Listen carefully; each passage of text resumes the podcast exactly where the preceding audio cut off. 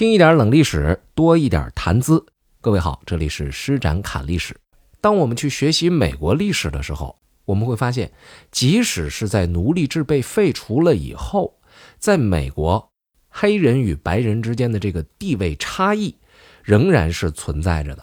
而我今天呢，要跟您讲一个，在那个奴隶制度下的另外一群比较另类的美国黑人的生存方式。如果按照我今天所说的这种生存方式来生活的话，甚至有一些黑人在南北战争以前都能够获得不错的收益，而且这个行当它还是个正儿八经的行当，是什么呢？就是理发师。注意啊，是黑人理发师。为什么一定要强调一下黑人理发师呢？因为在过去啊，美国很多白人不愿意在。为黑人提供服务的营业场所消费，哪怕服务员是黑人，这事儿听上去挺别扭。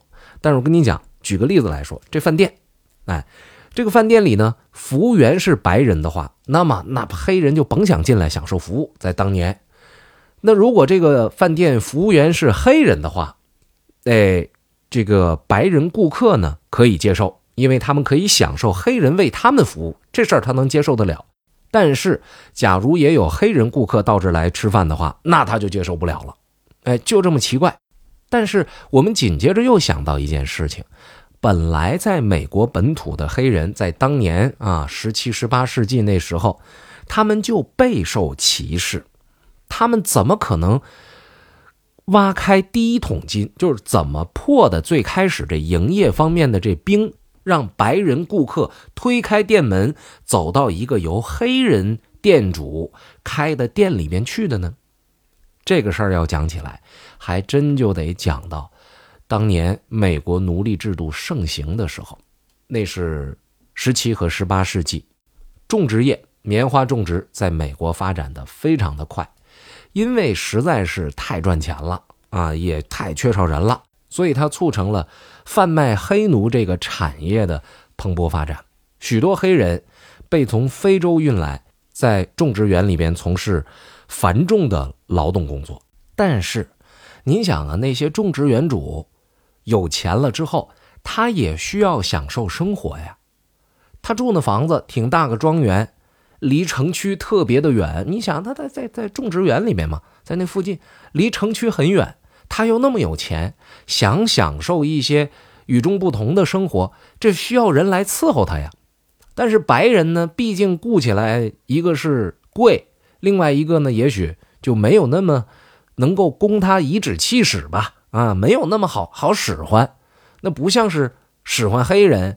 呃，当年那那没地位的奴隶过来的，哎，你去干个这个，你去干个那个，动辄打爹骂娘的，白人他不好这么欺负啊。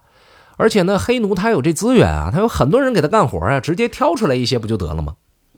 再加上呢，在这些不幸被贩卖过来的黑人奴隶之中呢，一定会有一些头脑比较灵活的、比较聪明的，呃，不想通过武力或暴力反抗来获得自由的那些人。那这长得比较好看的、比较呃会办事儿的、比较会来事儿的那种呢？他们慢慢的呢，就被安排在种植园主或者农场主家里边去从事一些家务劳动。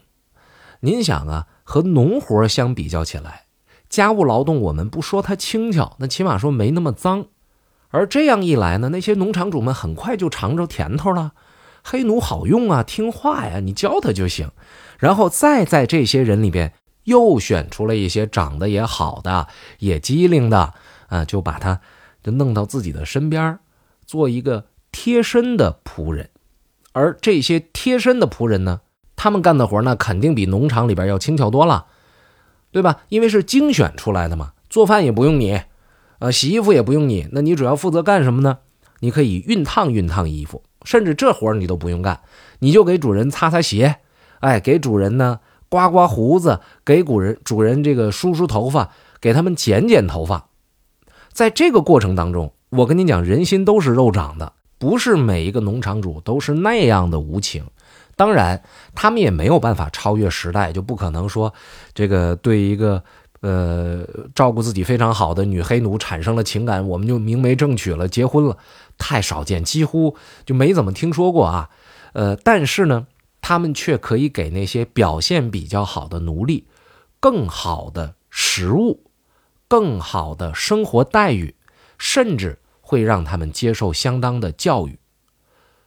这样呢，这些黑奴呢，在其他的那些黑奴当中呢，就显得有一些。鹤立鸡群了啊！当然，他们住也不住在一块儿，他那种整洁程度也完全不一样。那如果这样的人群变多了，一个主人他可能觉得，这这我身边这样的好人啊，这样的奴仆实在是很多，那怎么办呢？我身边有这么多。那在与朋友交往的时候呢，朋友也会聊天，说你怎么那么好啊？怎么那么立正啊？啊，这么板正，穿的这么精神，你发型真好看啊！这是我的仆人做的。哎呦，我要有一个仆人也好了，好借你借你，一借二借，那就不如收点钱了，是吧？于是呢，这仆人呢就开始在各个农场主之间呢，就出现了一个出租或者叫流转。但是很快，那些精明的农场主就发现。我把这仆人借给谁？你说我是跟他要钱，还是跟他干嘛呀？这都不方便。哎，你这这要多少是是那么个事儿呢？是吧？我卖他了，我这人就没了。不如干脆我就弄个店得了。我干脆就让我的仆人打着我的旗号，就开一个什么这个这个修剪修剪发型的呀，啊，这个擦皮鞋的呀，那还有这呃刮胡子的这么一个店面就得了呗。于是。有一些农场主呢，就专门在庄园附近的大城市里边开理发店，并且把这个理发店交给自己手下的黑奴去打理、去经营。而进入到这些理发店里边的那些人呢，往往也是其他的农场主啊，或者种植园主，因为价格不菲啊。这些人进入到这个店里边。你想想，由奴隶来给你提供服务，那就不是和我们今天说在在在都市当中你享受什么帝王般的服务啊，又给你倒酒啊，又给你倒茶，根本不是一个级别的。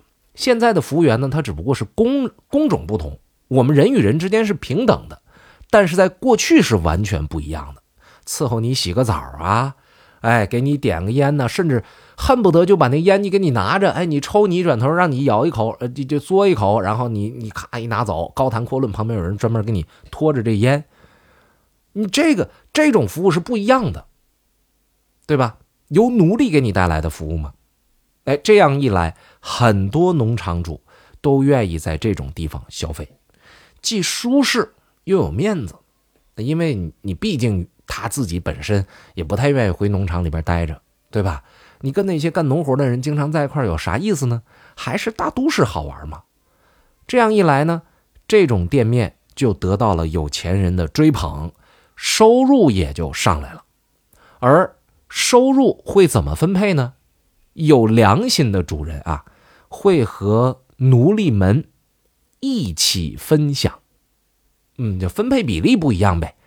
没良心的那就不给钱也行，可是咱们从人性的角度去考虑，不给钱他可以不好好干活啊，对吧？之前我们在冷历史第二季节目里边就曾经讲过，呃，黑人所经历的这段不公正的奴隶待遇的时候呢，就造成了他们一个习惯，就是这事儿呢干到不挨打就行，我没有必要把它干好，因为干好干坏都是个奴隶，所以干到不挨打就可以了。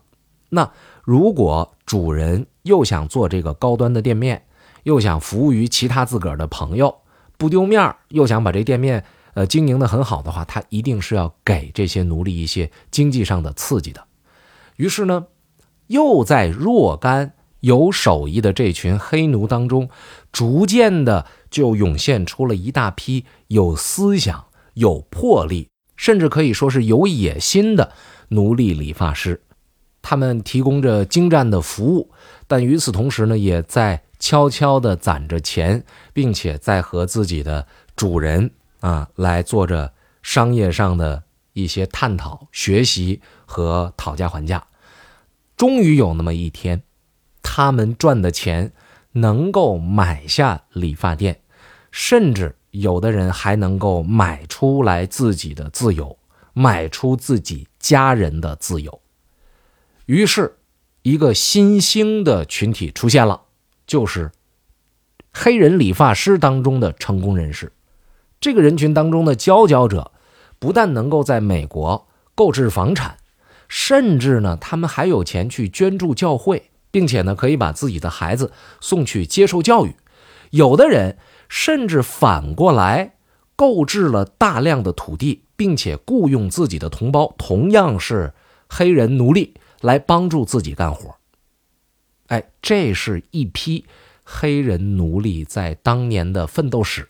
然而，我们开篇的时候就跟大家讲了，即便是在美国的呃奴隶制废除了之后，这种偏见仍然是存在着的。到了这个时候，这些黑人理发师已经如此富有了，他们所服务的客户还都是白人。啊，所以呢，不管他们多有钱，他们在理发店里面对白人的时候，还得毕恭毕敬的。而且，尽管某些店面是黑人开的，可是呢，他也同样拒绝为黑人服务，因为我前面已经说过，有许多白人在当年是拒绝，呃，他们是不想和黑人在同样一个店里面接受服务，在同样一个店里用餐，同样一个店里理发的。这样的情况，其实在当年是一个很特别的现象。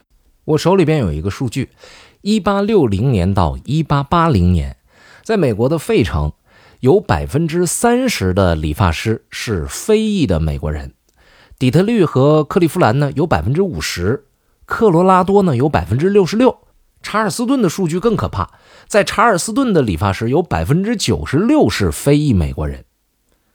应该说那个年代。是在美国的非裔理发师的全盛时期，但是呢，没过几十年，二十世纪初期的时候，呃，许多欧洲人就移民到美国来了。那在这些人里边呢，带着手艺来的越来越多，而且人家那个在欧洲可能带来了不一样的风情啊，和你这种传统美国式的这它是不一样的。一个是手法，它可能更加的纯熟，更加的有时间的积淀。还有一点呢，就是我记得原来看过一部美剧还是什么的，就说了一句话，他说：“如果他想要一样的，他为什么要找你呢？对不对？”就很多人都是期盼一些不同，再加上种植园业的没落，白人贵族的没落，当然在这里边最重要的就是那个非常残酷的啊，对于有色人种的这种隔离制度。这个是造成了你即使是想为人提供服务，这也是不行的。于是就只能是白人在白人社区，黑人在黑人社区。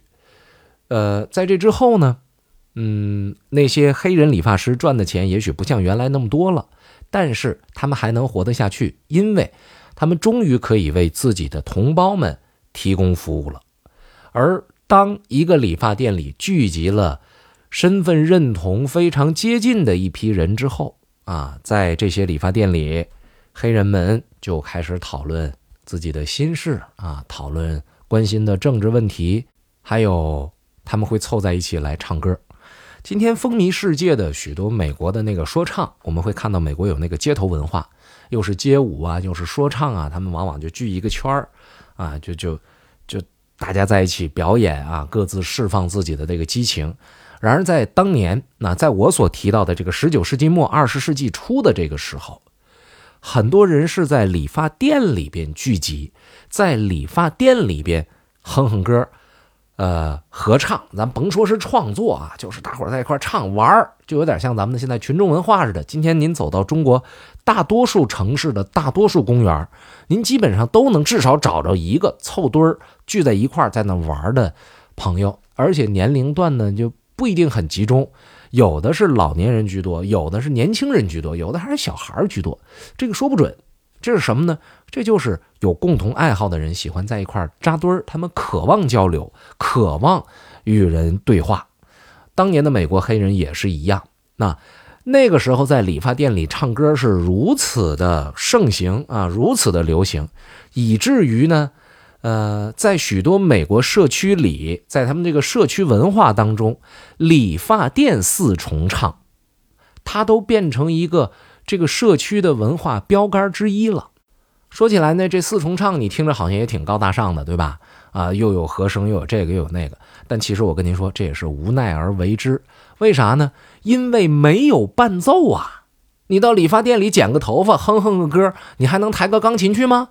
你背个吉他去，是吧？理发师这边正给您剪着呢。哎，别动啊，别动，这边我剃一下。哎，你这边呢？这这这弹嗨了。哎呀，我我们一起摇起来，摇嘞摇嘞。你得了，你这这这那推子就在你的头上铲来铲去，你这发型就变了。所以这各种音乐形式也好啊，还有他们的表现方式也好，都和时代有关，都和他们所处的环境也分不开联系。大家好，我是施展。节目最后告诉大家一个好消息：冷历史第二季新节目《施展冷历史》，三百个历史书没告诉你的真相已经上线了，在喜马拉雅 APP 搜索“冷历史”就能找得到。揭开名人的另一面，探寻古人是如何生活的，历史书背后那些不为人知的一面，就听《冷历史》第二季。新节目每周一、二、三、四、五晚七点更新，我们不见不散。